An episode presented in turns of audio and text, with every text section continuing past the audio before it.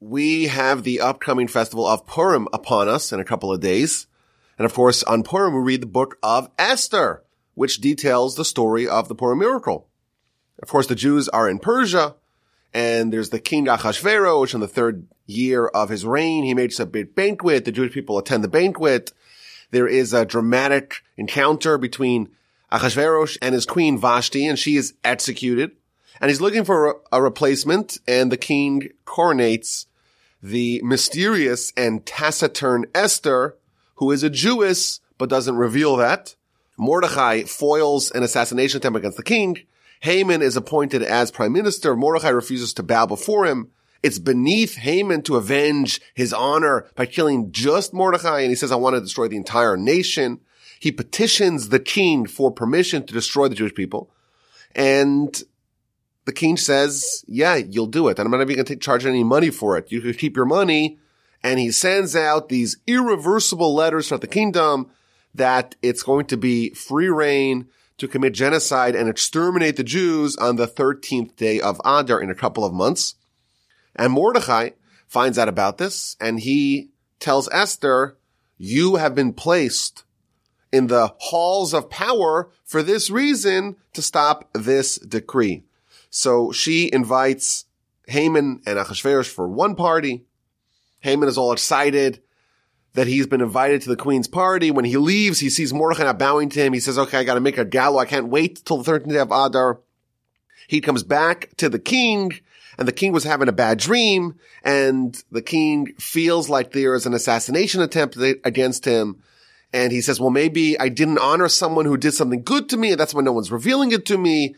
And Haman is asked for his counsel, what to do with the person who the king wants to honor.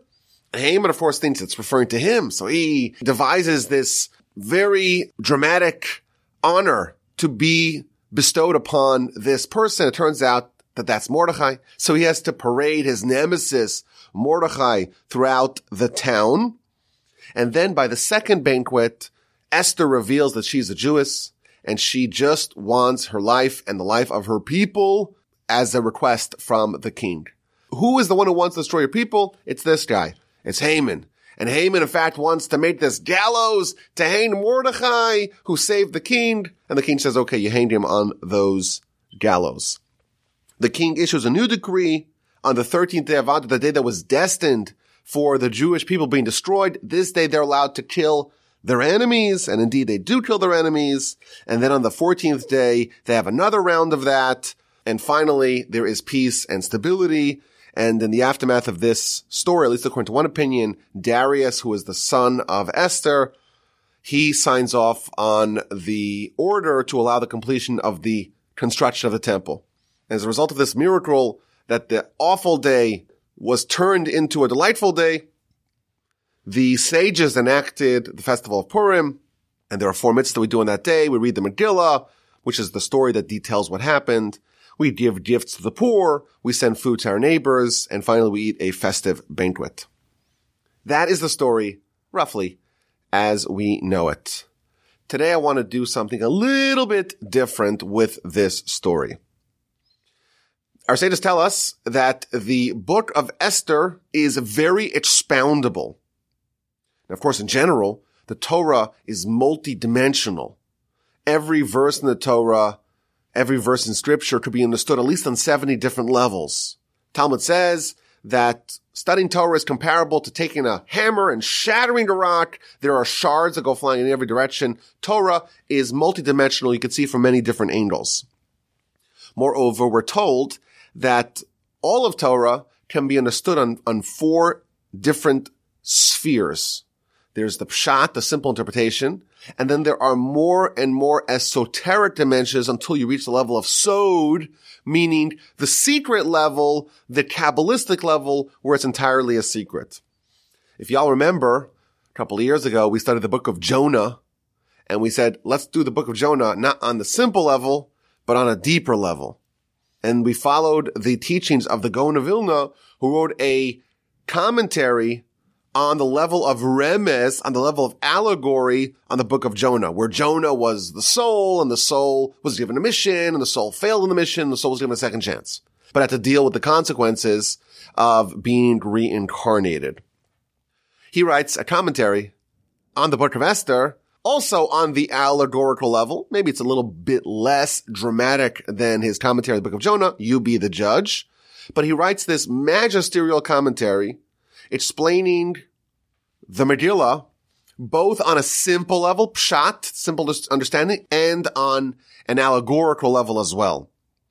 And what I found while studying it is that it contains lots of valuable lessons and it's very Kabbalistic. So we have to accept that some things we're not going to understand perfectly. I, of course, hereby freely admit that much of what we're talking about is really above me.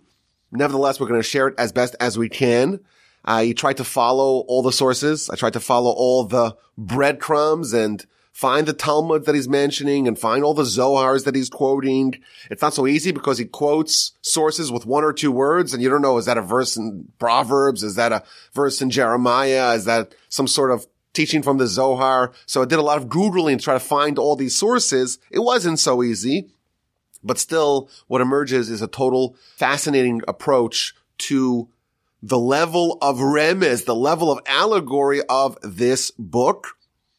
And I also think it shows the otherworldly command over all areas of Torah that the Gaon of Vilna had. Of course, we talk about the Gaon of Vilna as this total legend, but when you read his commentary on this book, you see just the genius of being able to explain the exact same words on a simple level where there are people and there's a king and there's a banquet and there's a challenge and there's a conflict and there's the attempted genocide, and then that same exact story, each one of those characters is an allegory, is a reference to some other idea and some other component, and that also has a conflict and a story and a challenge, things that need to be accomplished. I found it uh, completely fascinating. And I also feel like it shows the, the brilliance and the strata of, of scripture where you're reading one thing and you see the various layers before you, I found that fascinating. Now, what's particularly interesting about this book or this commentary vis-a-vis, let's say his commentary on Jonah, is that he's, an, he's essentially extending this principle that everything in Torah has multiple layers. He's extending it not just to scripture itself, but to the Talmud. So for example, if there is a, a verse that the Talmud explains what the verse means, he explains the Talmud also on the simple level and on the allegorical level. So this commentary is going to follow both scripture and the Talmudic interpretation of that scripture and explain the allegory that's found both in the scripture and in the Talmud. Now this commentary in effect is not really about the story of Esther or the story of Purim per se, but I think when we finish it, we will see how the lessons of Esther and the lessons of Purim are indeed manifest on a simple level in the story and also on the allegorical level with the various lessons that emerge. So with that introduction, let us begin. He tells us that on the level of remez, on the level of allegory, this story or this book is hinting on the life of a man and the struggles that the man has with the Yetzer Hara, with the evil inclination and the accusations of the Satan and ultimately the downfall of the Satan when man is able to overcome man's challenges. Now he begins with a midrash. The midrash says as follows. In the book of Esther, the name of God does not appear even once. It's talking about the king. Which king? King Achashverosh, the king of the world, essentially, of Persia from Hodu to Kush. But the Midrash says that actually the name of God is embedded throughout the book of Esther. And every time it says Hamelach, the king, it doesn't say Hamelach Achashverosh, King Achashverosh. It just says Hamelach and doesn't tell you which king we're talking about. That is actually reference to God. And therefore, on this allegorical level, whenever the verse says Hamelech Achashverosh, King Achashverosh, it's one thing. And whenever it says just Hamelech the king, it's a reference to the Almighty. Now, who is Achashverosh in this analogy or in this uh, this level of allegory?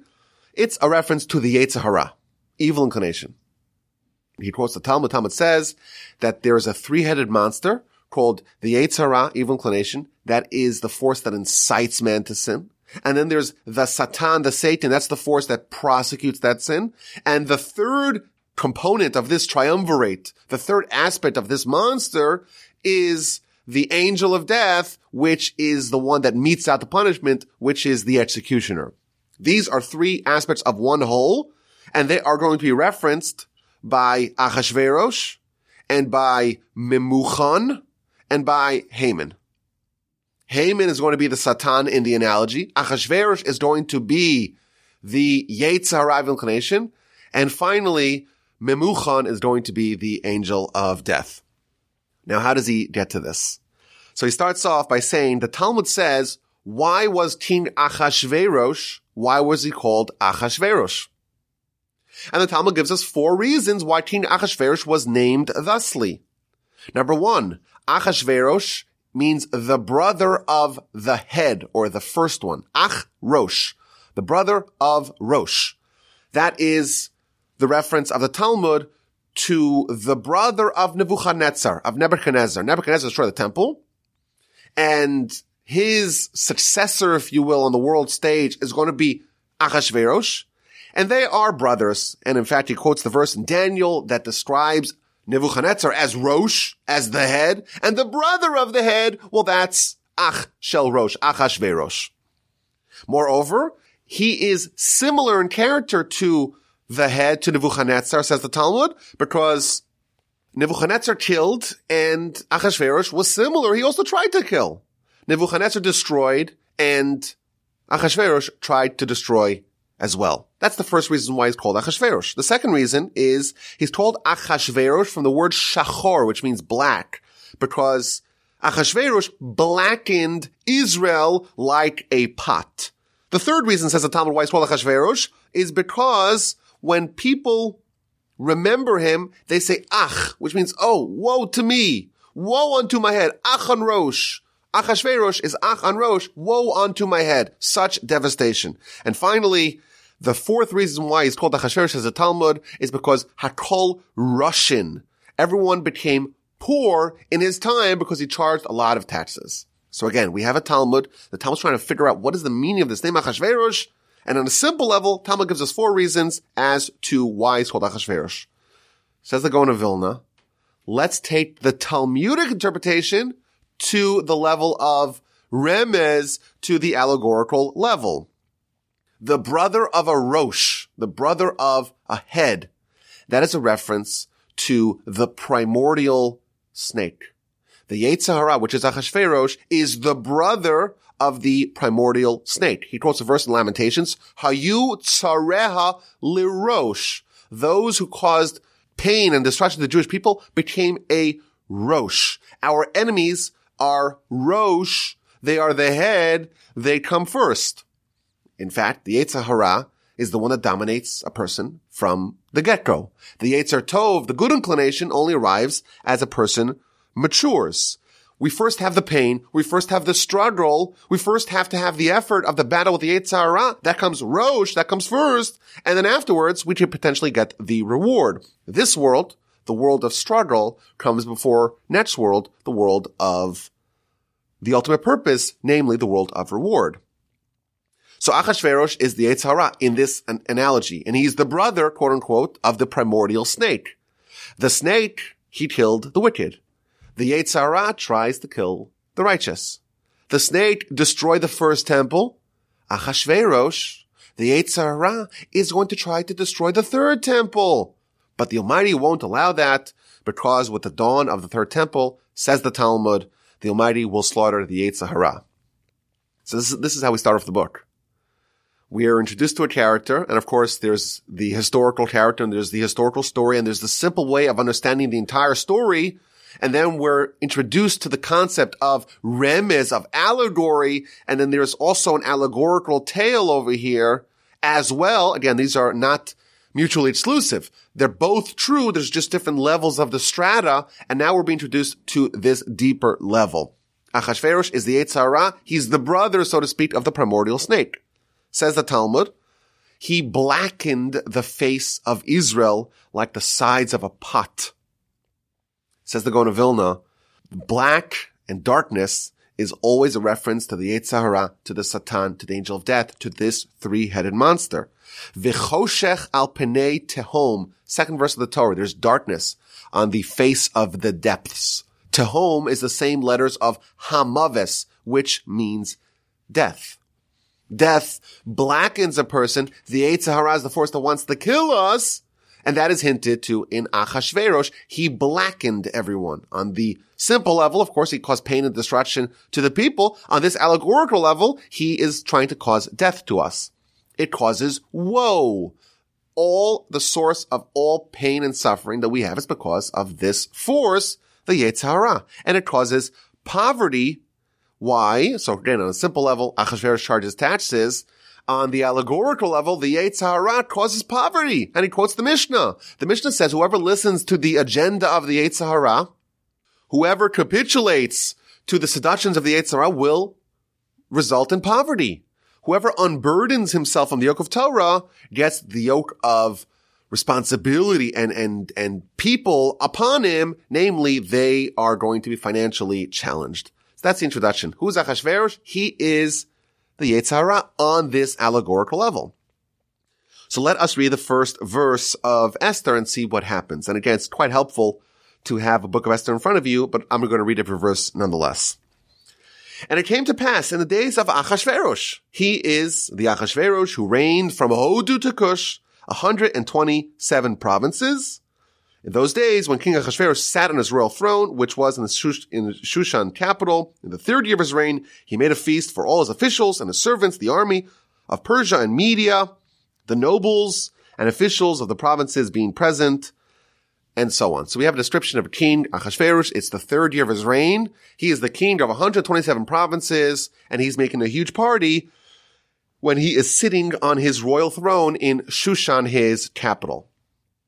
What's going on over here? So again, they're going to Vilna, they're going to go to the Talmud, and the Talmud is going to explain the verse on a simple level, and the Gaon of Vilna is going to show that on the allegorical level, that Talmud holds true, and there's a deeper message as well. So the verse starts, Vayehi, and it was. And it was in the days of Achashverosh. Explains the Talmud. Every time it says the word Vayehi, and it was, it is a description of pain uh, or it explains the Gaon of Vilna, that this is a description of the reign of the Yetzer Hara. The Yetzer Hara is like a king, and it controls a person, and the days of the Yetzer Hara are full of pain. And the pain is really a double pain. Because there are people who capitulate to the Yetzer Hara, and they're going to face pain. And there are people who don't give in to the Yetzer Hara, and those people are going to have to fight the Yetzer Hara. That's also painful. So the first word, says the Talmud, it's describing on a, on a, simple level, there was a painful experience in times of Achashverosh. On a deeper level, or on the allegorical level, there is pain in the reign of the Yetzer Hara. Continues the Talmud. There was a double pain, vai and he, vayehi. The word vai means pain or suffering, and the word he means pain and suffering. Vayihi, a double pain. The Yetzer Hara is a source of suffering. For the righteous who fight the Yetzer Hara, the suffering is in this world. We have to struggle with the Yetzer Hara. For the wicked who capitulate to the Yetzer Hara, they don't suffer in this world, they suffer in the next world. That's the first word of the book of Esther. Vayihi b'yemei Achashverosh, in the days of Achashverosh. Who Achashverosh? He is Achashverosh. So it says, again, the, na- the, the days of Achashverosh, he is Achashverosh. It repeats it. Says the Talmud, why does he repeat? Why does the verse repeat, he is Achashverosh? Says the Talmud, he is Achashverosh. He was wicked from the beginning until the very end. So again, on a simple level, it's a reference to Achashverosh the king, who was wicked from beginning to his end. On the allegorical level, it's referring to the Hara, who is evil, who's trying to get us to sin from the beginning to the very end. He is always wicked from beginning to end. He's relentless. No matter what you do, he is always trying to get you to sin. And then the Gaon of Vilna takes us to a little bit of an interesting place. He quotes the Talmud the Talmud says that the Hara is described as three things. He's a king, because he controls, he rules. He is old. He's been there before you. He's been there since you were born. You are playing catch up in, in your war against the Yetzer Hara. So he's a king and he's old. And he's also a fool. Why is he a fool? Explains the Gaon of Vilna because he's suicidal. What does that mean? Why is the Yetzer Hara suicidal? Explains the Gaon of Vilna based upon a reference from the Zohar. And the Zohar is talking about the story of Lot and his daughters. So we know Lot was a member of the city of Sodom and Gomorrah, and he was sitting at the entrance of the city. And the angels come to destroy the city, and they try to save Lot. And ultimately, he only say he's only spared with his his wife turns into a pillar of salt, and his two daughters are spared with him. And they go hide out in a cave in, in Tsoar. According to the Remez level, according to the allegorical level, the Kabbalistic level of the Zohar, Lot in that story is a reference to the Yetzer Hara as well. And his two daughters are the two primary sins, so to speak, that the Yetzer Hara tries to enforce upon us. And in this story, Lot is sitting at the entrance of the city of Sodom. Just like with the Yetzer Hara itself, lefetach chatas rovetz, the Yetzer Hara is, is, is sitting at the entrance, crouching, ready to pounce. Similarly, Lot is at the entrance, crouching, ready to pounce. And what happens? Lot is successful, and the people of Sodom and Gomorrah capitulate, and they all sin, and they get destroyed. But who suffers as well? Lot also suffers. Lot too has to escape from the inferno and he loses his wife and his sons-in-law and his married daughters and he has to hide out in a cave and he thinks the whole world's over.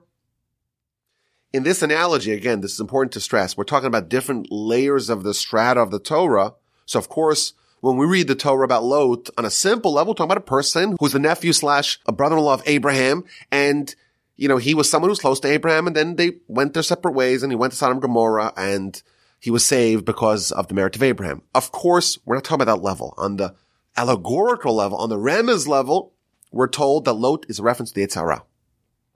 Now you'll see that Lot, i.e. the Yetzer Hara in this analogy, when the people get destroyed of Sodom and Gomorrah, the people that the Yetzer Hara incited to sin, the Yetzer Hara itself also gets punished. And the way it's described in the Zohar, it's thrown into Gehenna. It's thrown into purgatory. It's thrown into a place called Tsoar. Tsoar means pain.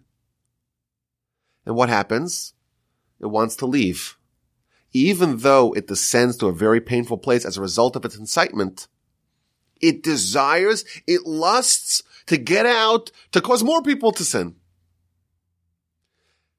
That's what Achashverosh is in this analogy. He is wicked from beginning to end. He's a teen, he's old, and he's a fool because he has this death wish.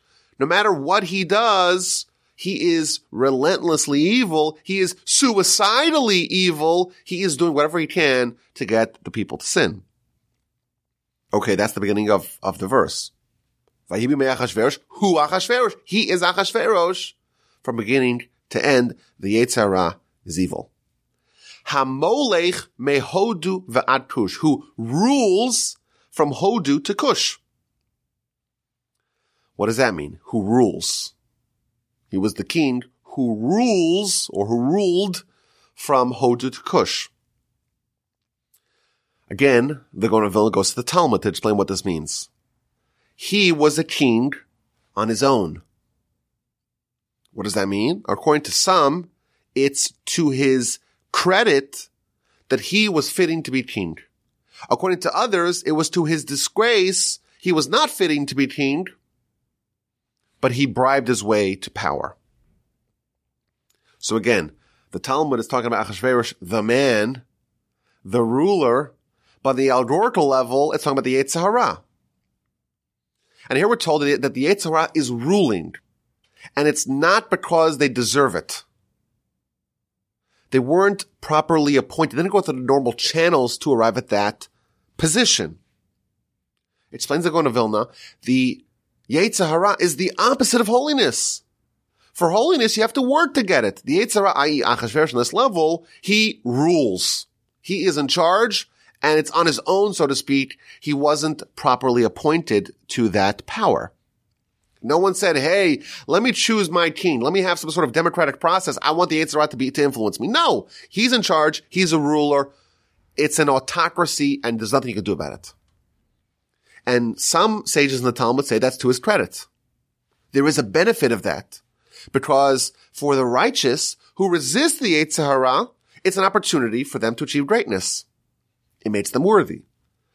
And he quotes the Midrash. The Midrash says that the Yetzer Hara is tov ma'od. It's exceedingly good because it creates resistance that creates the opportunity for greatness.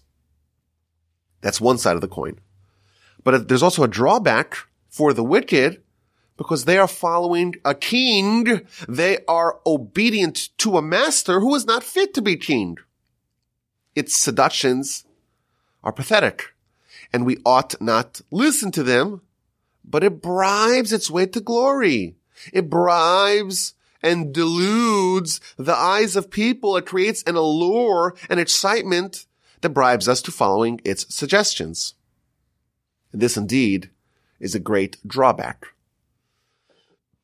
And this king rules from Hodu to Kush.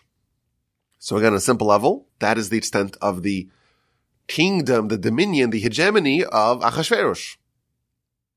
Says the Talmud, Hodu and Kush, where are these places? Brings two opinions. According to one opinion, they are on opposite ends of the world. And he ruled from Hodu on one end of the world to Kush in the opposite end of the world. A second opinion says the exact opposite. They're right next to each other. Hodu and Kush are in close proximity, and just as he ruled over Hodu and Kush in close proximity to each other, he also ruled on the entire world. Those are the two opinions in the Talmud on the simple level. Again, the Gaon Vilna shows us that on the allegorical level, both the scripture and the Talmud are referencing something much deeper.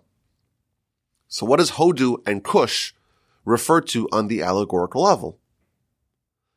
Tells us the Gaon of Vilna, Hodu is a reference to birth.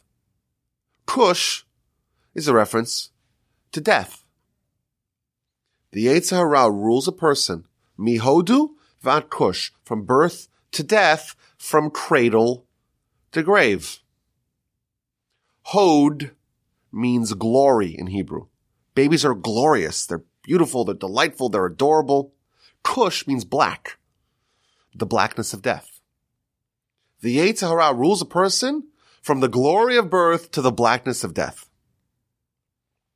Now, what separates birth and death? How close is Hodu to Kush? Says a Talmud, well, there's two, there's two opinions. According to one opinion, it's like from one end of the world to the other end of the world. They're vastly distant from each other. And to explain this, the Gaon of Vilna again goes to the Talmud, and it tells us, the Talmud tells us the book of Brachos, page 10a, that King David, he said five prayers, Barchi Nafshi let my soul pray. And that's a reference to the five different worlds in which David lived. David lived in five different worlds. When he was in his mother's uterus, his mother's womb, he said, that was one world, he said a song to God. And when he was born and he saw the stars, he said a second song. And when he went, when he was nursing and suckling, he said a third song. And when he saw the downfall of the wicked, he said a fourth song. And when he looked at the day of death, he said a fifth song. These are five different worlds that every person must traverse from birth to death. Hod and Kush are indeed worlds apart and the dominion of the Yetzer Hara spans it all. That's the first opinion.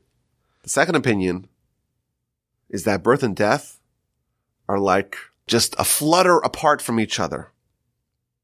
Just like Jonah. Jonah was rebuked for lamenting the plant. Shebin laila haya ubin laila avad. Appeared overnight and it perished overnight. Our life in the grand scheme of existence, on one hand, it's very vast, worlds apart from birth to death. On the other hand, it passes like a fleeting shadow. It's barely a blip on history, birth and death. Indeed, Hodu and Kush are right next to each other. Life is a flash. And just as the Yetzer i.e. Achashverosh, in this analogy controls the person from birth to death, he controls the entire world, i.e. the power the Yetzer has over the whole world comes from the control that he has over a person. Our sins affect the entire world. And how many provinces is this? It's 127 provinces. What does that mean? Says the Talmud, first he ruled over seven, and then he ruled over 20 provinces, and finally he ruled over 100 provinces. Again, there's a hint here as well. The Yetzer Hara first controls a person for seven years. At seven, the Talmud says that's when you start teaching children Torah, or you bring them to the Torah school. And therefore, the first seven years of a person, the Yetzer Hara has total reign because there's no counterforce. There's no counterweight. There's no counterbalance of Torah study. Torah is the antidote to the Yetzer At the age of seven, that's when there is the introduction of the opponent of the Yetzer Hara. Until seven, the Yetzer Hara rules completely. But then the Yetzer rules from 7 to 20, because at the age of 20, that's when a person begins to get judged by the heavenly court. And therefore the Yetzer says, hey, you don't need to worry about the sins that you're going to do right now, because after all, God's not going to punish you for the first 20 years of sinning. And therefore, the Yetzer rules a person to till the age of 20. And finally, once a person hits 20, the Yetzer Hara has such a strong vise over a person. He's so addicted to sin and to bad character. If he tries to repent, it's so hard. And indeed, the Yetzer Hara rules over a person until they die at the age of 100. The verse says, Rejoice, O youth, while you are young.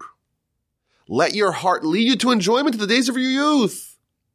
Follow the desires of your heart and the glances of your eyes. When you're young, you don't have to pay for sin.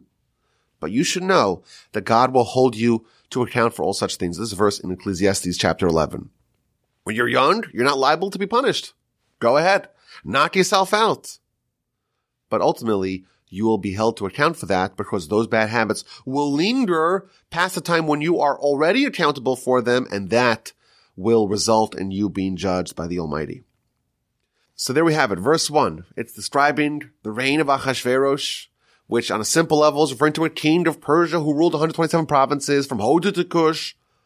And on this allegorical level, it's describing the reign of the Yetzer Hara of a person from the beginning of their life, from birth to death, from the age of seven to the age of 20 to the age of 100, from cradle to grave, the Yetzer Hara is in control and they are relentless. It is evil from beginning of its existence until its end. And that, of course, is a double woe. It's a woe for the righteous. It is a woe for the wicked, but it's also something positive. There is also a silver lining. There's also some credit over here, so to speak, in that it does give us the opportunity to achieve greatness. Okay, so we have the introduction of the character Achashverosh and what happens next. We're describing a banquet that he makes when he was sitting on the royal throne on the third year of his reign, he made a feast for all his officials and all his servants, the army of Persia and Media, the nobles and the officials of the provinces being present. And at this feast, he displayed the riches of his glorious kingdom and the honor of his splendorous majesty for many days, 180 days. So again, a simple level, we're talking about Achashverosh making a 180 day party where he's displaying all the riches and there's all these officials from Persia and Media and all these officers, noblemen, they're all attending this 180 day festival. But when does this happen? It happens when the king sits and rests on his throne. That's what we're told in verse two.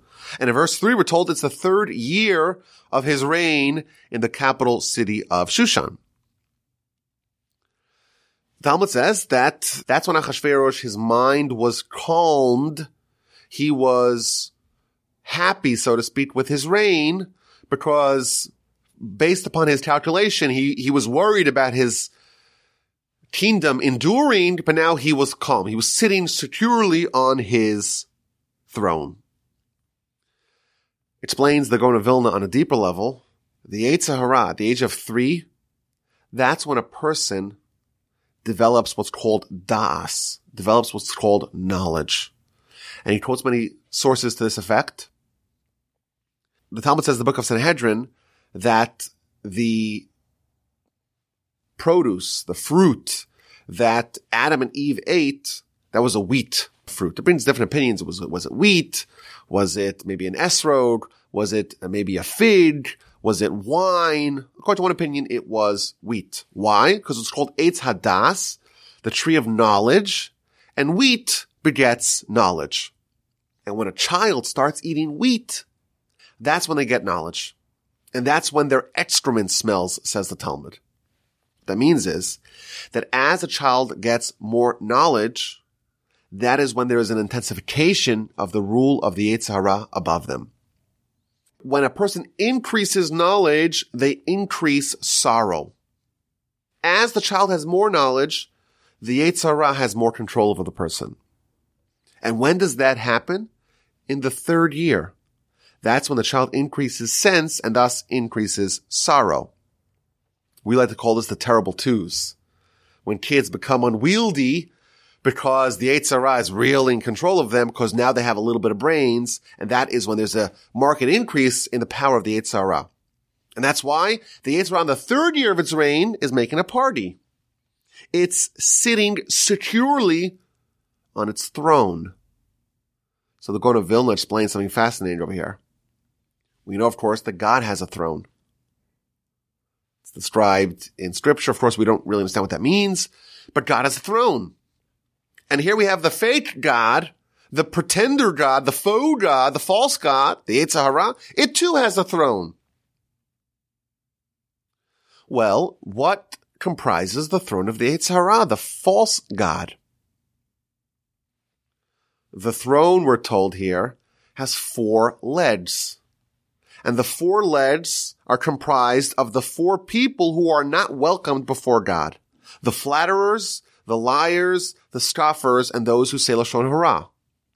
Says the Talmud, those four groups are not welcome before God because they are part of the other, so to speak, reign, the other dominion, the fraudulent and pitiful dominion of the Yetzer Hara. And the four legs of the Yetzer Hara's throne, of Achashverosh's throne, are these four people, the flatterers, the liars, the people who speak Lashon Hara, and the scoffers. Now the Gaon points out that if you look in the beginning of the book of Ezekiel, it talks about the Chashmal, which is the angels, so to speak, very close to God, whatever that means. It explains the Gaon just like there is a Chashmal for God, the fake God also has a Chashmal.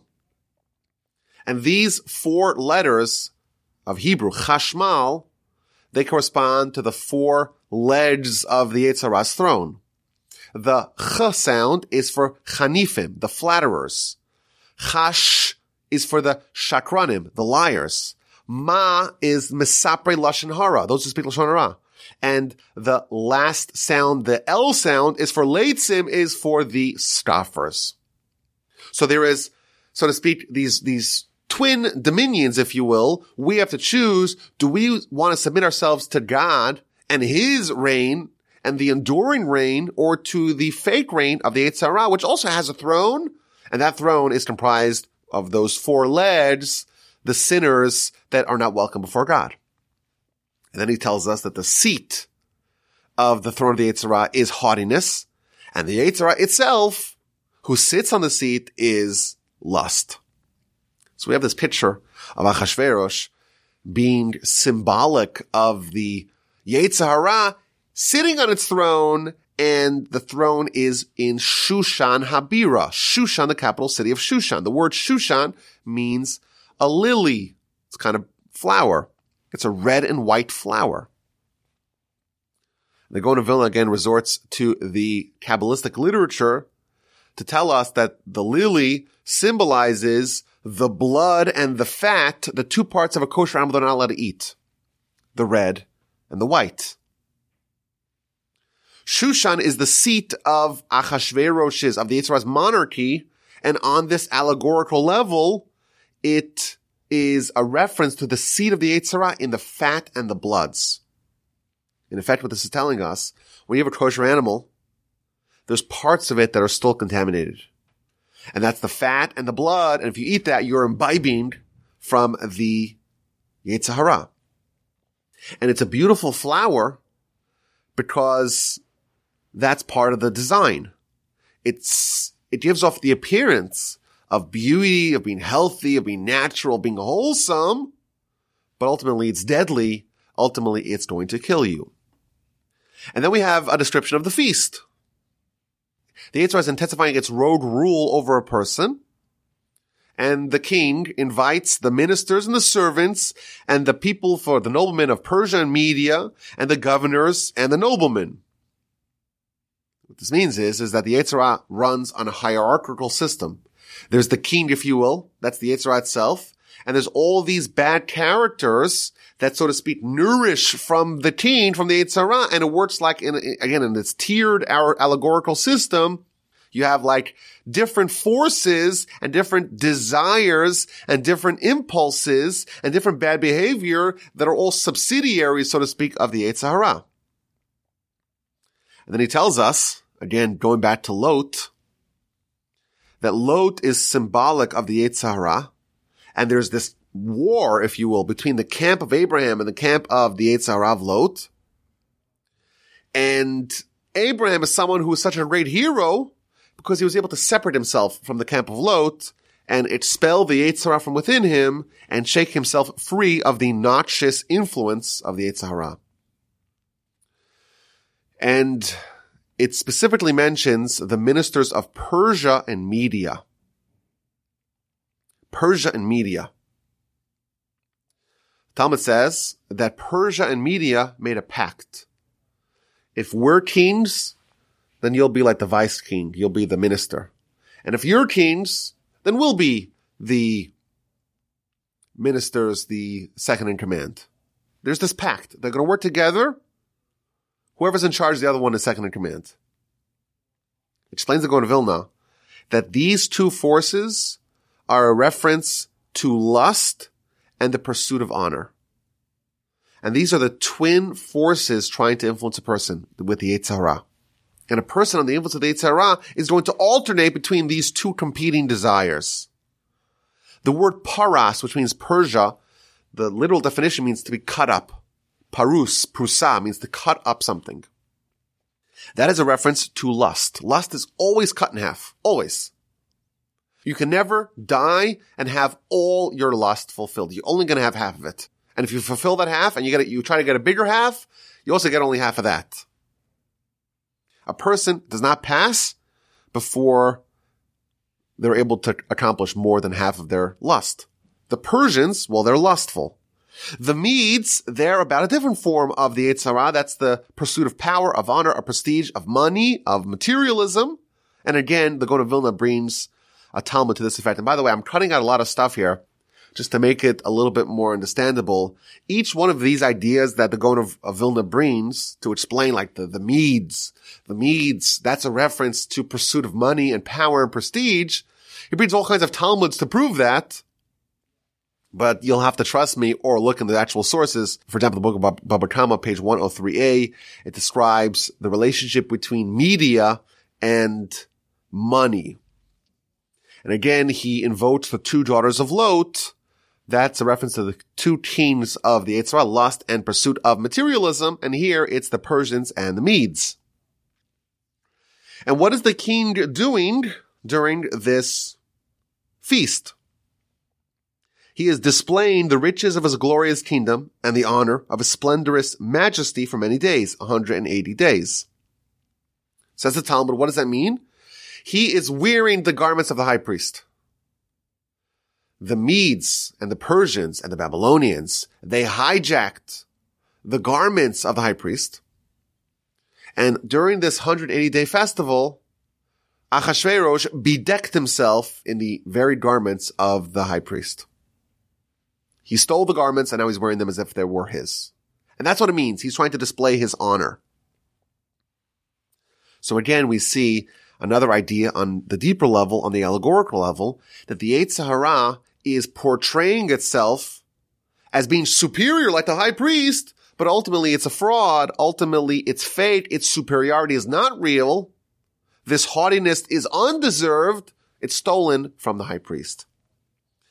Now, how many days is the Yetzer Hara celebrating with all its acolytes, with all its lieutenants? 180 days. What is the meaning of that particular number? So again, the Gaon of Vilna has a brilliant calculation. Yamim Rabim, many days, Shmonim Umayas Yom, 180 days. The term Yamim Rabim, many days, where does it appear elsewhere in scripture? So he finds a verse in Leviticus 15. When a woman has a discharge of blood, Yamim Rabim, for many days. And this is the laws of purity and impurity, complicated laws of the book of Leviticus. But how many days are Yamim Rabim? How many days are many days? So the Midrash says that it is three days. Yamim is two days. Rabim is another day, which means three days. Ask the Midrash, wait, wait a minute. If it's three days, why is it called many days? Many days sounds a lot more than three days. Says the Talmud because, says the Midrash, because they are painful days. So again, let's just figure out this calculation. Achashverosh's party is Yamim Rabim, many days, 180 days. How many days many days? Explains the Midrash, three painful days. Okay, let's do some math over here. How many days are there in a year? So we know the answer. There's 365 and a quarter days a year. Now we have a Talmudic principle that partial days are counted as full days. So if you follow that principle, what do we have? 366 days in a year. But half of those days are nighttime when people are asleep. And therefore the Yetzer Hara doesn't really control them. So how many days does the Yetzer Hara actually have control of, over a person? Well, it's 183 days. Is that right? Which is half of 366. And then you have Yamim Rabim. You have three painful days. There are three painful days for the Yetzer Hara that people don't sin. And that is the day of Rosh Hashanah and Yom Kippur and the first day of Elul. These are days that even the sinners stop sinning. By the way, if you remember, in the book of Jonah, he referenced those three days as well. But of course, the math doesn't shake out because half of those days are already gone with the nighttime reductions. And therefore, the Gaon Vilna adds three more days where we fast in the month of Av and Tammuz and Teves. So we have six painful days for the Yetzer Hara where we don't sin. So if you reduce those six days, but it's really only six half days because the nights of those days have already been reduced, you take the 183 and you reduce it to 180. How many days does the Yetzer Hara have a field day, have a banquet, have a feast upon people when they just sin and follow his ways? 180 days. 180 full days where the Yetzer Hara is in total control. Half of the time, nighttime doesn't count. And there are six days, which is really uh, three days if you're counting only the days and not the nights. There's three days where people don't sin, and therefore the only celebration lasts for 180 days. The Yetzer Hara, when it controls a person, it's for 180 days out of 365. That's when it has a feast. And then we read verse 5. And verse 5 is going to be the first verse where it references just king, melech, hamelech, the king, but not hamelech achashverosh, not king achashverosh. And it says, and when these days were filled, the king made a seven day feast for all the people who were present in Shushan, the capital, great and small alike, in the courtyard of the garden of the king's palace. So we have our first verse where it's not talking about King Achashverosh, the Yetzer Hara the analogy. Rather, it's talking about just the king, which is a reference to the Almighty. What does this mean? So the Gaon of Vilna tells us that Ubimalos hayamima ela, at the conclusion of these days, On the allegorical level, it's not a reference to the conclusion of the 180 days. Rather, it's a conclusion of the three days where a person doesn't, where a person doesn't sin. So, at the conclusion of Rosh Hashanah and Yom Kippur and the first day of Elul and the three fast days, God makes a banquet for a person. God allows a person to return to his sinful ways. The Almighty allows a person to be challenged, to be tested by the Yetzer Hara, by the evil inclination. And this is a party that the Almighty condones. It's for the entire nation who is present in Shushan Habira. For the entire nation that's present in Shushan Habira. This is the entire nation that's present at the epicenter, so to speak, of a person. What the Gaon Vilna explains is as follows. Every person is a collection of good and bad character. There's parts of us that we have within us that are good and parts of us that we have within us that are bad. And the parts of us that are bad, some of those things are innate. We're born just with a natural predisposition to certain bad things. And part of our bad character are earned bad things, namely things that we picked up, bad habits we picked up along the way that the Yetzer Hara brought upon us. So certain parts of our bad character are inborn, are innate, are inherent, while others are earned, are external, if you will. Now, if you look at this party, there's a 180 day party that the Yetzer Hara runs. And that's for all the noblemen of Persia, of Media, of, of all these distant places. The Yetzer Hara first makes a party for the external people, for the people who are distant, for the outsiders. And then there's the party for the people in Shushan Habira, for the people who are the insiders, people who live in the capital, if you will, i.e. the people the characters that are innate. What the Talmud explains here, what's happening over here is that the Yetzer Hara, or even Achashverosh, he has to choose which contingency to prioritize. It's almost like a political campaign. You have your base. Do you want to reinforce your base? Or do you want to reach out to outsiders or to people kind of independents, if you will, who are vacillating between the various candidates? Are you going to veer to the right, veer to the left, veer to the center? There's different strategies for political campaigns. You're trying to shore up your base. You're trying to attract the moderates. You're trying to attract the independents. That's the way it works in political campaigns, and that's the way it works as well, we're told, with the Hara. The Hara has its base. That's the character flaws that are innate. But the, what the Yetzer Hara actually does is it focuses first on the characteristics that are not inherent, i.e. the ones that are distant, and only then after the 180 day festival is over, only then does it shore up those that are inherent. And the Talmud says, is this wise or is this foolish? On one hand, it's wise because those that are close to you, you can be confident that they're secure. Focus on, on acquiring new subjects and only then reinforcing your existing subjects. On one hand. On the other hand, it's foolish because if a person rebels against the Yetzer Hara, it's easier to free oneself of its clutches because those bad habits that you have innately are not being reinforced by the Yetzer Hara, who's always trying to seek new ground to conquer. Okay, so that's a, a very interesting idea, and let's continue. So there's a seven day banquet. And again, this is a banquet that's sanctioned by God. What does it mean there's a seven day banquet that's sanctioned by God? Says the Gaon of Vilna, he compares this to the Talmud about Shammai. Shammai, all of his days, we're told in the book of Beitza, page 16a, all of his days he would eat in honor of Shabbat.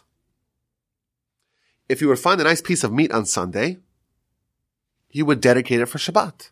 And then on Monday, if we would find a superior cut of meat, well, then he would buy the new cut of meat and eat the first, so to speak, piece of meat that he had reserved for Shabbos. Then now he found the better one. He would consume that and now save the second one for Shabbat and so on. Tells us the Talmud, from the first day of, of the week, from Sunday already, Shammai is preparing for Shabbat. So what's the deeper meaning over here? So the Vilna tells us that the seven days of the week symbolize the seven decades of a person's life. You live for the first six decades, and in the seventh decade, you go to the world that's all Shabbos to the spiritual world. Says Shammai, already in your first decade, you should be planning for Shabbat, i.e. planning for your afterlife. Similarly over here, the Imani makes a seven day banquet. And what's the person doing? The person who attends this banquet is choosing to indulge in the banquet, but not to stockpile for day seven, not to stockpile for the afterlife. And God says, okay, here's a seven day banquet. You want it? Go for it. Knock yourself out. The Almighty is making a seven day banquet, which is again symbolic for the 70 years of a person's life. And where is this banquet located? It's in the courtyard of the garden of the king's palace. In which king? It doesn't say King Achashverosh, it says king, which is a reference to God. So again, on the allegorical level, God has a palace, which has a garden, which has a courtyard. Well, what does that mean? God's palace is what we call paradise, the Garden of Eden being in God's proximity. And that has two levels. There's the upper level, which is called the palace, and there's the lower level, which is called the garden.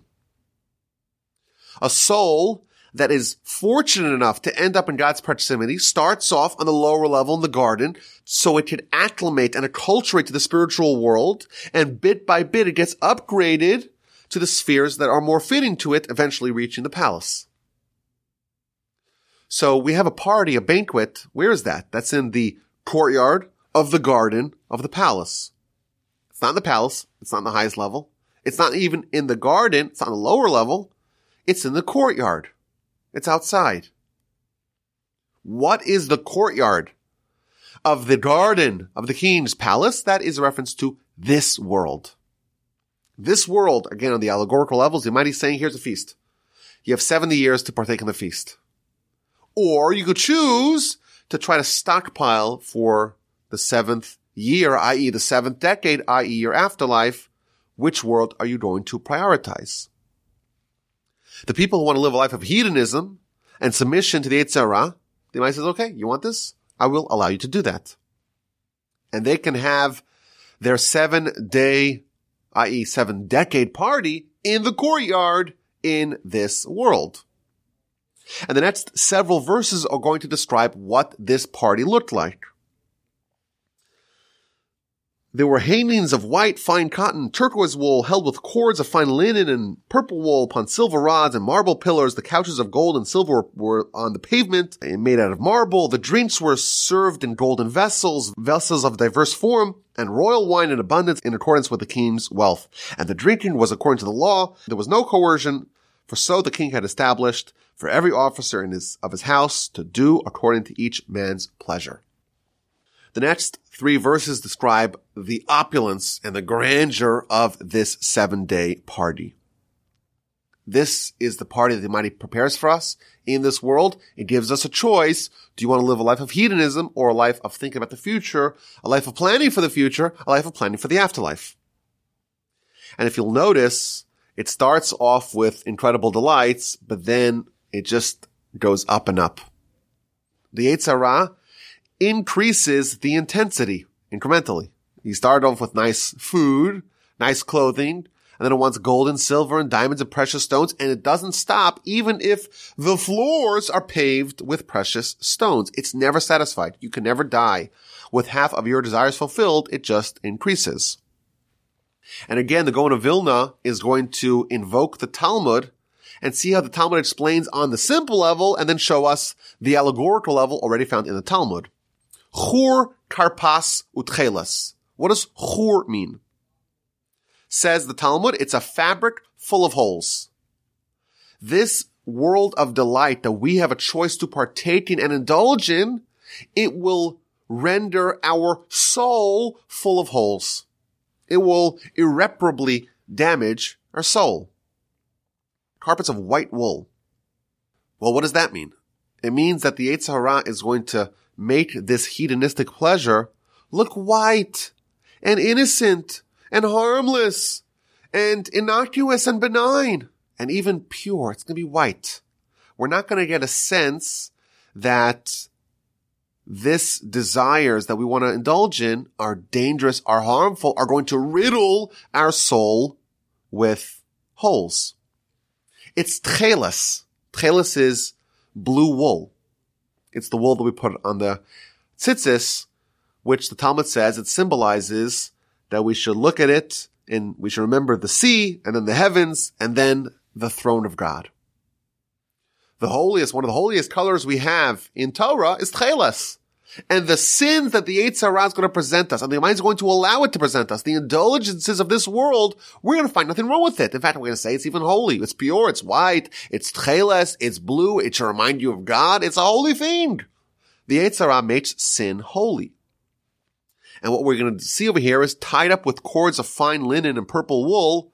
It starts off with white, and it slowly gets you addicted to more and more luxuries. And before you know it, you are caught up in ropes of purple wool, the most expensive and royal wool. And thanks to the Yetzer you are hopelessly tied up in materialism and things that don't eternally matter. There are beds of gold and silver. Again, the of goes to the Talmud. What does that mean? According to one opinion, it means that whoever deserved silver beds got a silver bed. Whoever deserved gold beds got a gold bed. That's the first opinion of the Talmud. The Second opinion of the Talmud is that no, you can't say that because then you would have envy. So instead, everyone got beds of silver with legs of gold. So according to Rabbi Yehuda, the first opinion of the Talmud, everyone's wealth in this world is fitting to their luck. Some people are lucky enough to get silver, and some are lucky enough to get gold. And there's nothing you can do about that. Comes along the second opinion of the Talmud and says, wait a minute, that would cause envy. So instead, we have beds of silver with leads of gold that will ameliorate the envy. So what's going on over here? Again, explains the Gaon of Vilna. Whatever you get in this world, whatever indulgences you partake in in this world, that is going to come out of your reward in the next world. Hence, the righteous don't want too much in this world because that's going to deduct, exhaust from their eternal reward in Olam Haba, the next world. What you get here in silver, you lose there in gold. And therefore, there is no envy. Everyone is happy with the riches of his fellow. I don't even want it because if I do have it, it's going to be reduced from my reward in Olam Haba. And then it tells us that there are floors made out of marble. Again, the Talmud says what that means is, is that these are stones that the owners have to invest a lot of effort and time to achieve. The hedonistic wealth that deducts from our afterlife is not a reference to things that we get by chance. It's a reference to things that we doggedly pursue. What this is teaching us is, again, on the allegorical level, that this world is full of delightful themes. If we make this world and pursuit of hedonistic and materialistic pleasures our sole focus, that is going to deduct from our reward in the world to come. Dar visochares. Again, these are uh, descriptions of what was present in this banquet, says the Talmud. Dare dare, which the of Vilna explains is generations and generations the destruction that we could do to ourselves in this world can be present for generations. The second opinion says the Talmud, dar means dirar, which means remission. Sin causes remission of responsibility. The sinner believes that they are freed from obligation.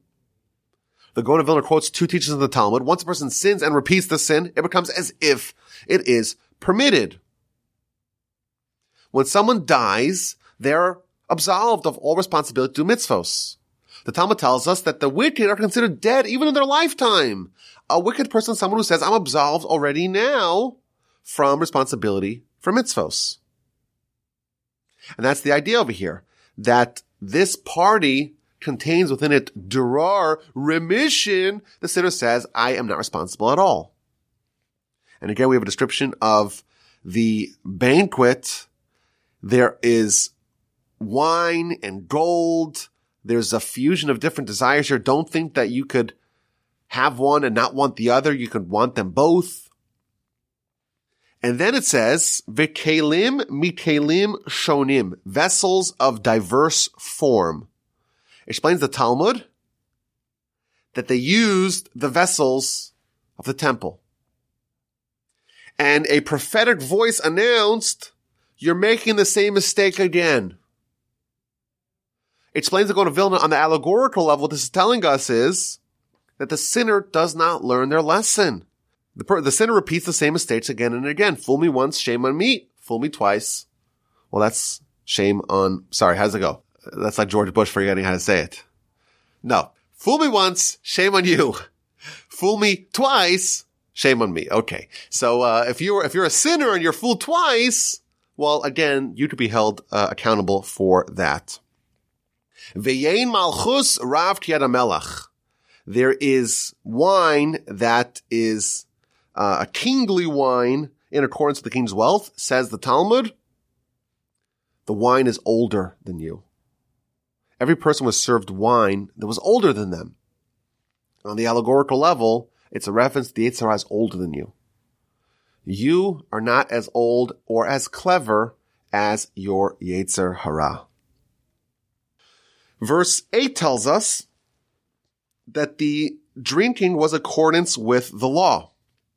There was no coercion. There was no compulsion. Don't think that the Yetzer Hara forces a person to sin. A person doesn't have any choice. No, it's not the will of God.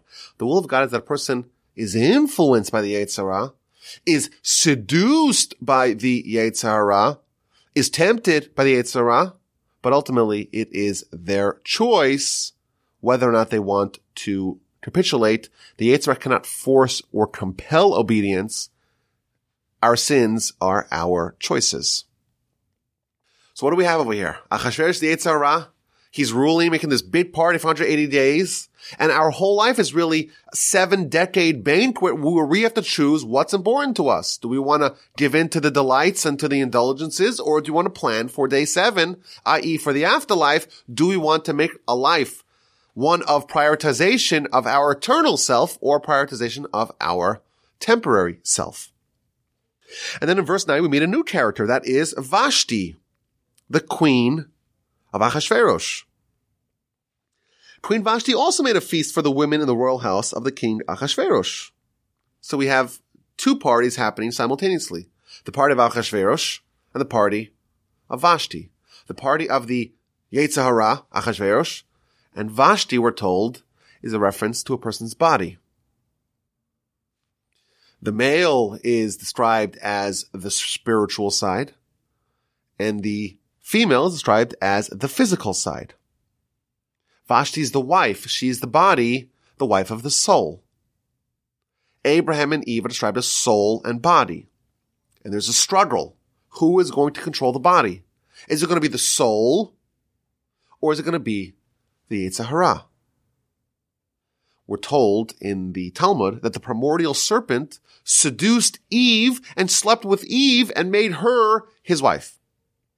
Meaning, in the uh, layout, the architecture, if you will, of a person, there's the body and there's the soul. And the struggle between the soul and the Yetzer Hara is who is in charge of the body? Who influences the body? And when a person capitulates the Yetzer Hara, the Yetzer Hara is in charge. They become, so to speak, the husband, the director of the, of the direction, the guider of the choices of the body, the worldview of the body. And the body itself too becomes a sinner as well. So we have the Yetzer Hara, which is symbolized by Achashverosh. We have Vashti, which references the body.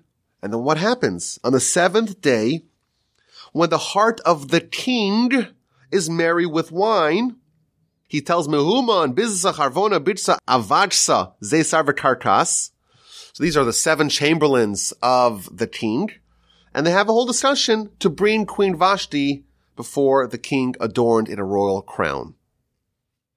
So if you examine this verse quite critically, you'll see that this is the seventh day when the heart of the king is merry with wine. It doesn't say King Achashverosh, it says the king. Which of course is a reference to God in this allegorical level. On the seventh day, i.e. the seventh decade, that's when the king is merry with wine, i.e. now God wants to give you reward, but not earlier. Now it's a time for a person to transition from the world of work and effort and toil into the world of reward. It's time to leave the courtyard and go in to the garden and go eventually into the palace. We are supposed to be consuming the wine now. The problem is that we consume the wine before it's ripe. We have these little buds of grapes. It's not ready. It's not ripe. And we need to wait to enjoy properly. And the Yetzer Hara, it's trying to get us to squeeze the grapes early, if you will, to try to cash in on our reward too early. And then we have the spoiled wine and we have nothing left once the wine is, once the grapes are ready. According to one opinion in the Talmud, the fruit that Adam and Eve sinned with was a grapevine. And the way it's described in the literature is that Eve squeezed the grapes before they were ripe. That is the essence of the sin of the tree of knowledge, good and bad. It was a choice to indulge in pleasure and reward before things were ripe.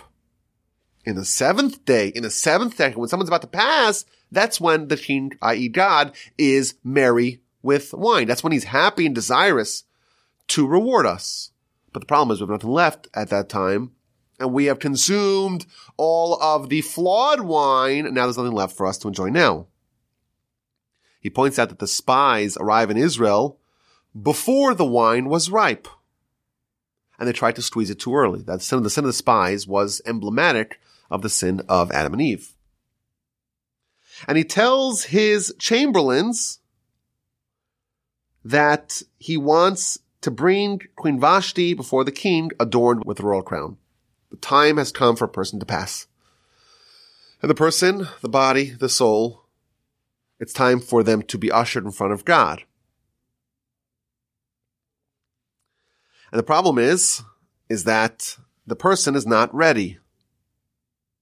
The person's not primed for that audience. And again, the Gaon of Vilna goes to the Talmud. What does the Talmud say over here? What was happening on a simple level? On a simple level, what was happening is that the king was drunk and they were having a huge debate as to which women are the most beautiful. Is it the women of Media? Is it the women of Persia?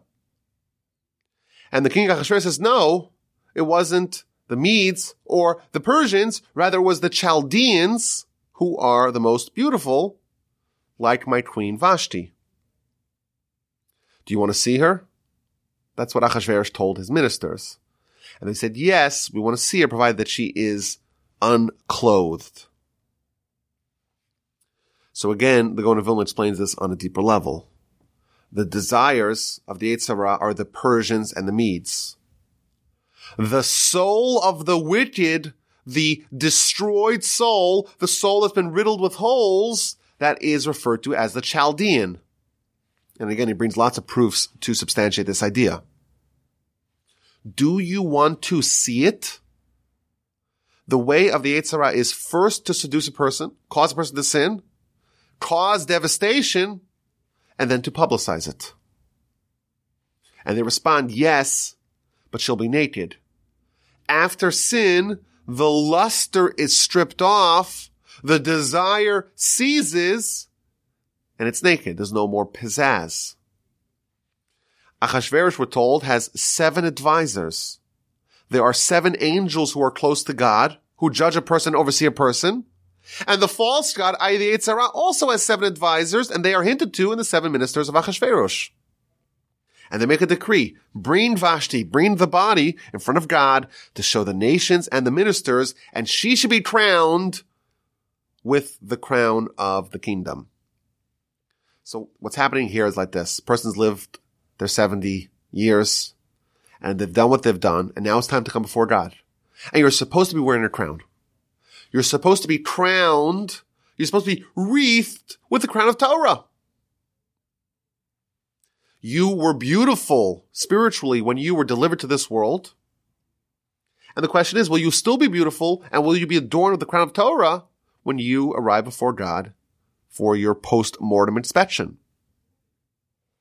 When someone dies and they are indeed spiritually beautiful, they've purified their bodies from all its contaminants, then that is portrayed, that is showed to all.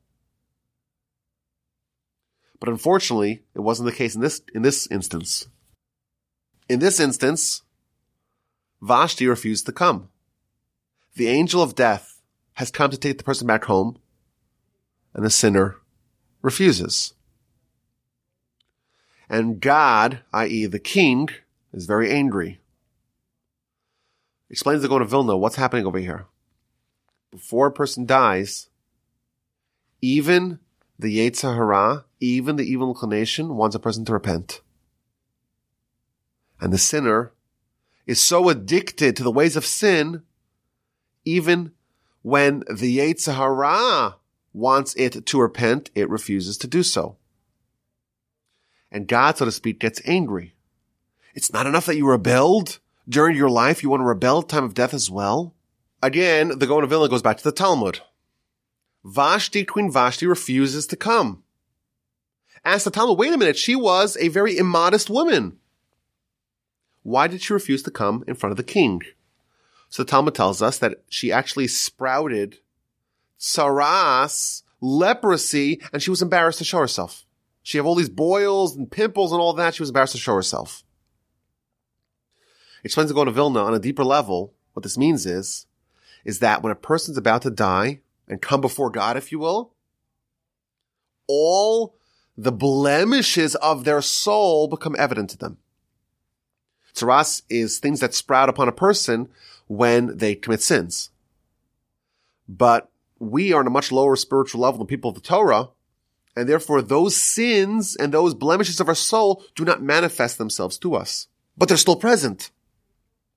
And at a time of a person's death, suddenly all of the erstwhile present but invisible blemishes of their soul sprout to the forefront and they see it and they're embarrassed of it and they don't want anyone to see it.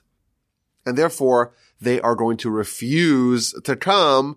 They're going to refuse to repent and they are going to be resistant to what's happening. Even though the Yetzer Hara says, okay, now it's time to come. Now it's time to repent. The person, the body says no. Now again, the Talmud continues by telling us that the king was very angry. Why? Says the Talmud, because Vashti not only refused to come, she sent him a very insulting message. She said to him, my father, who was also the king, King Belshazzar, he used to drink wine like a thousand men and didn't become inebriated, but you, you have a little drink and you become senseless with wine. So again, on a simple level, that means is, is that there's this exchange between the king, Achashverosh, and Vashti, and she refuses to listen to his command. On the deeper level, what's happening is over here is, is as follows. The person is being beckoned before God. It's time for you to die. Repent quickly before you die because you're going to have your audience with the Almighty. But the person says that no, I shouldn't die. My father was a sinner just like me, and he lived much longer than me. And therefore, it's not my time yet. And verse 13 tells us what happens. Then the king spoke to the wise men who knew the times, for such was the king's procedure to turn to all who knew law and judgment. So again, on one level, Achashverosh is is consulting his advisors and finding out what to do with this rebellious and recalcitrant queen who refuses to come. On the deeper level, on the allegorical level, God is going to accept the person's challenge. A person is making a demand saying that God is not being fair. I'm dying too young. Give me another chance. And God says, okay, let's bring in the people who know times who keep track of what a person does with their life and what they need to be judged for. And of course, even though God is ultimately the judge and the witness and the execution and all that, the Almighty is eminently fair. And if a person has a question, if a person quibbles with the Almighty's judgment and fairness, he wants us to know that he's going to be fair. And therefore, what do we have? We have the Almighty saying, okay, this person does not want to die. Let's see if their claim has any validity. And he consults the seven advisors. Karshan Sheser Admasa Tarshish Meres Marsena Memuchan.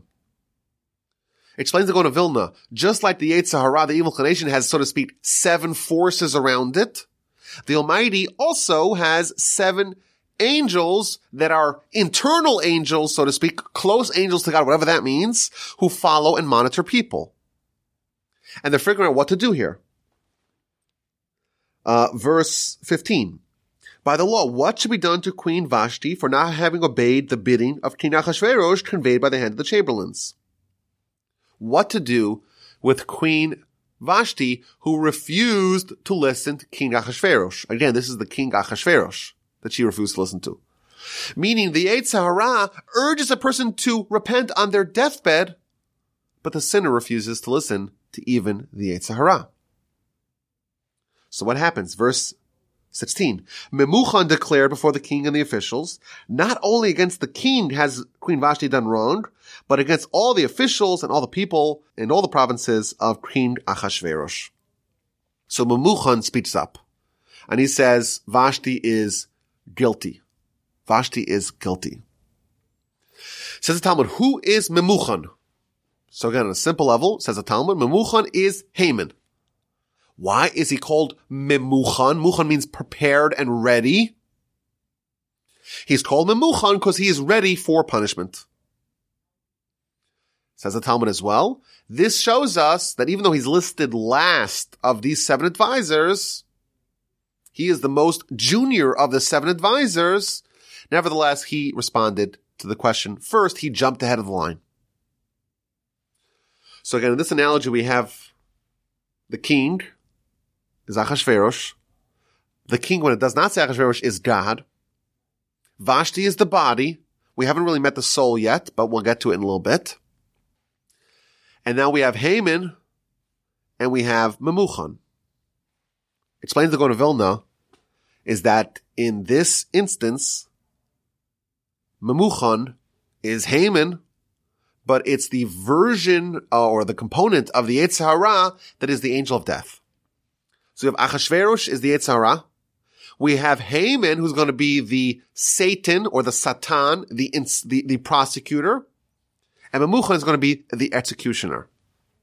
So again, like we said earlier, there's a three-headed monster, the Yetzer Hara, the Satan, and the angel of death. One incites, one prosecutes, and one executes. In this instance, it's talking about Haman, but not Haman, the prosecutor, Haman, the executioner, the force of God that extracts a person's soul and punishes them. Now the Gaon Vilna asks a very interesting question. He says, wait a minute. If you figure out just the, the big picture, the layout of the land here, we have the seven advisors of Achashverosh, the seven forces, so to speak, closest to the false god, the Yetzer Hara. And we have the seven advisors of God. The seven angels, so to speak, whatever that means, that are in God's proximity, and they're the ones who do his bidding. And here, Memuchan, which is Haman, is described as one of the seven angels that are close to God. What's the meaning behind that? How can Haman slash Memuchan slash the angel of death be one of the seven angels that are close to God? And the answer is he jumped ahead. Meaning that the head of the Samach Mem, of the Sitra Achra, of the Yetzer Hara, of Uncle Sam as we call him, the head is holy. And he explains that the head of Esav is found where? In the cave of the patriarchs, in the lap of Isaac. The greatest force of evil, its head is holy. Even though the rest of its behavior is not holy. And therefore, Memuchan, i.e. the angel of death, is found in God's proximity, but only the head, so to speak. he jumped ahead. And then he quotes a fascinating Talmud in the book of Bava Basra, page 74b, about the Leviathan. The Almighty created two Leviathans, a male and a female. But the Almighty recognized, says the Talmud, that if they would cohabit, they'll create these monsters and they'll destroy the whole world. So the Almighty castrated the male and killed the female and put it on ice to be consumed by the righteous in some time in the future. So the Almighty salted the female Leviathan, and that's what we're going to enjoy in this future banquet. Fantastic. But the male Leviathan is still alive, but it's been castrated. Where is the male? Says the Talmud. In the future, when it's time to hunt down the male, the angel Gabriel is going to hunt down the Leviathan. But if God did not help the angel Gabriel, he would not be able to hunt it down. Continues the Talmud. Again, we, I don't know what any of this means, but I'm just quoting you what the Talmud says. When the Leviathan is hungry, he produces breath from his mouth and boils the waters of the depth. I don't know what that means, but it sounds a lot like climate change. And continues the Talmud. If the Leviathan does not place its head into the Garden of Eden, no creature can withstand its foul smell. So again, I, I, freely admit I have no idea what I'm talking about over here. I'm just reading what it says. But there's something called a Leviathan, this, this dreadful sea serpent, if you will. There's only one of them, the male. It's been castrated. And when it wants to eat, it does something. It wants to drink, it does something else. What does it do when it wants to drink? We're told it sticks its head into the Garden of Eden. How does such a nightmarish beast place its head in the Garden of Eden? Same idea says the Gaon of Vilna, the head, so to speak, of the angel of death, the head of Esav, the head of the Leviathan, they have some sort of connection to holiness, and therefore the head of Memuchan is found in God's close proximity. Now, what did the angel of death indeed say to God and the heavenly angels? Vashti, i.e. the body, sinned not only against God, she sinned against all the souls who were under the spell of the Yetzer Hara. She was a bad influence on all the people around her.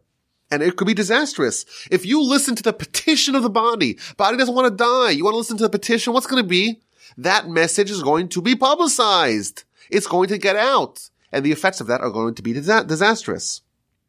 For the queen's deed will go forth to all women, making their husbands contemptible in their eyes, when they will say, King Ahasuerus said to, queen, to bring Queen Vashti before him, and she did not come.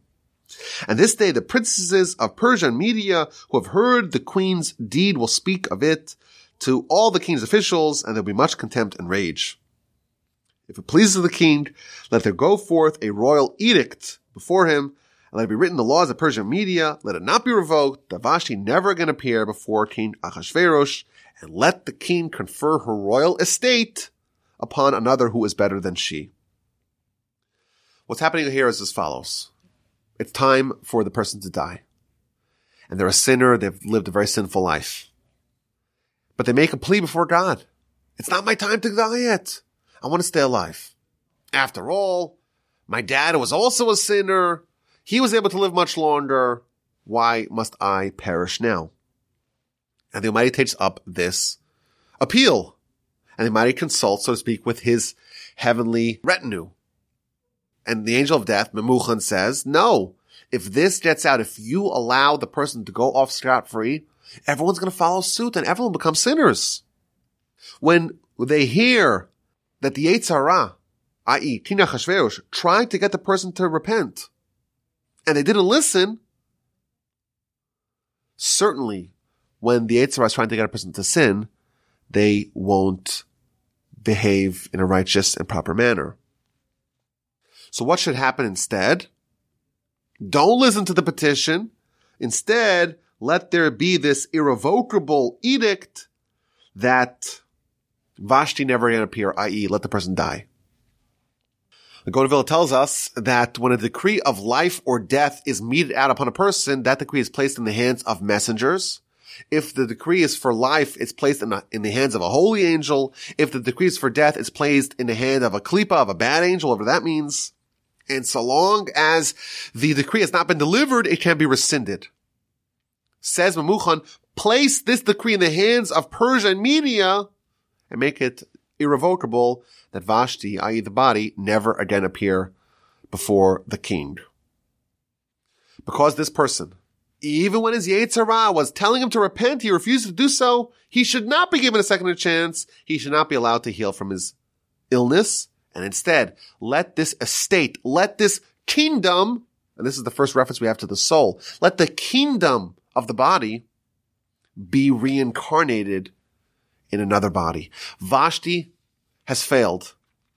Her destruction must be irrevocable. And what's going to be with her kingdom, if you will?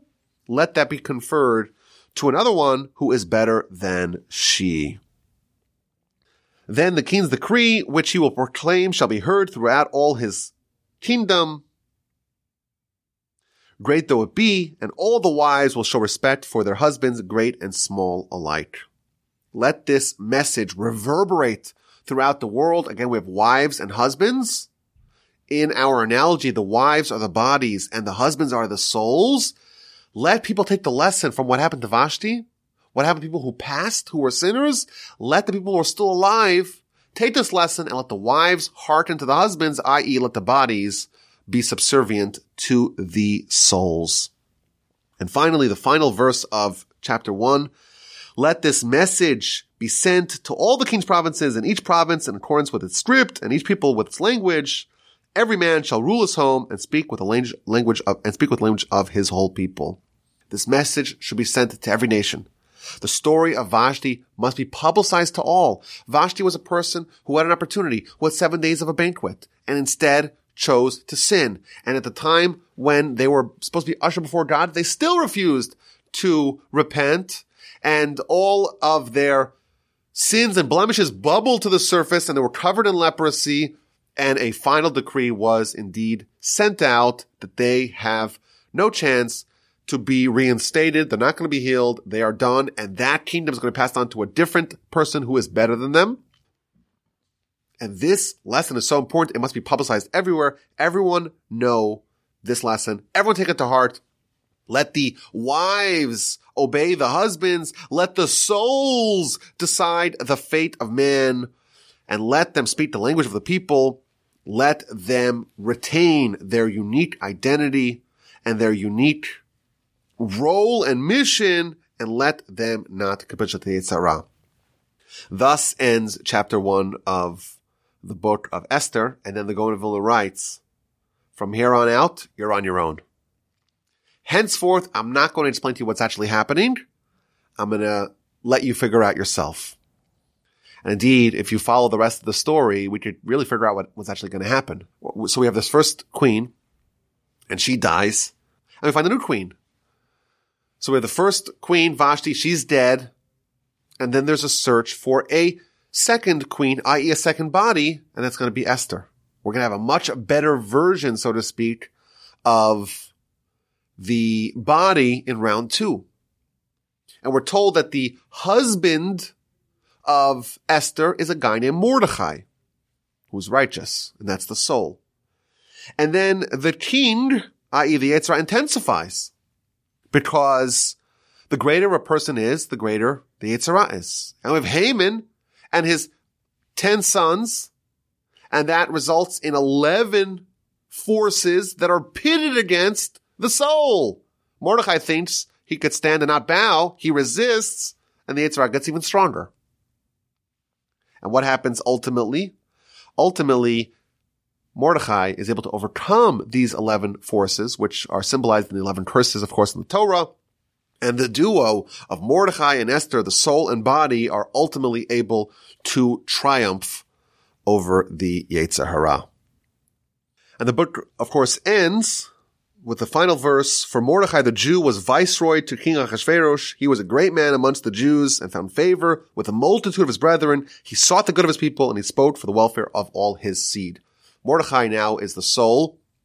He's been bedecked by the garments of, of royalty He has overcome Haman, the negative force, and now the Yetzer Hara is actually friendly with Mordechai. And what this shows us is that Achashverosh, the Yetzer Hara, is a force of evil, but ultimately we can actually commandeer that force and it can become a friend of ours.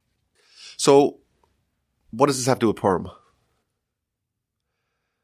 I think that this reading of the Megillah, of the book of Esther on this level, I think it does get to the heart of the lesson of Purim. On Purim, it's a time where we celebrate, so to speak, the holiness of the physicality, the holiness of this world, the holiness almost of nature. Even though there was no obvious overt miracle, God was still running the show. Even in nature, God has a say. Even in physicality, even in the mundane, it could be infused with holiness. Even outside the land of Israel, we can have miracles. That's the lesson of Purim. What do we do in Purim? We have a banquet. We get drunk. We do very physical and mundane things, but we infuse it with a layer of holiness. The test, the challenge that we face in our life and the thing we're supposed to reinforce on, on Purim is the question of how do we relate to this world? Is this world a banquet that's there to tempt us, to make it our focus in our lives? And then we arrive at the end of the 70 years, we arrive in the palace gates and we're just not a good candidate and we have to swap out Vashti for Esther and hopefully then do it.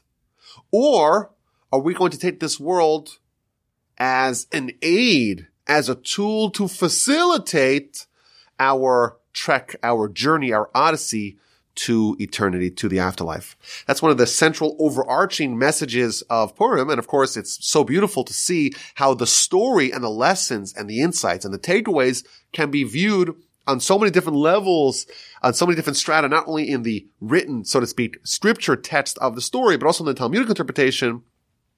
And I think uh, with this insight, with this understanding, with this framework, we are encouraged to hopefully take this opportunity, this festival, to organize and calibrate our life to make sure that we are indeed living it properly. We are utilizing this world for what it's intended to be as an accelerator to facilitate our, our journey home. And hopefully we will stockpile all the goods, all the wine, all the benefits of this world and be ready for our audience with the Almighty. Thank you for listening. I know this was a little bit long. I ended up with 32 pages of notes and I really tried to run through it all. To, I wanted to get it. I wanted to do it all in one sitting. So it was a little bit long. I apologize for that, but I think the lesson is indeed quite valuable. My email address is, as always, rabbiwolbe@gmail.com. Have an amazing, happy Purim and you take care.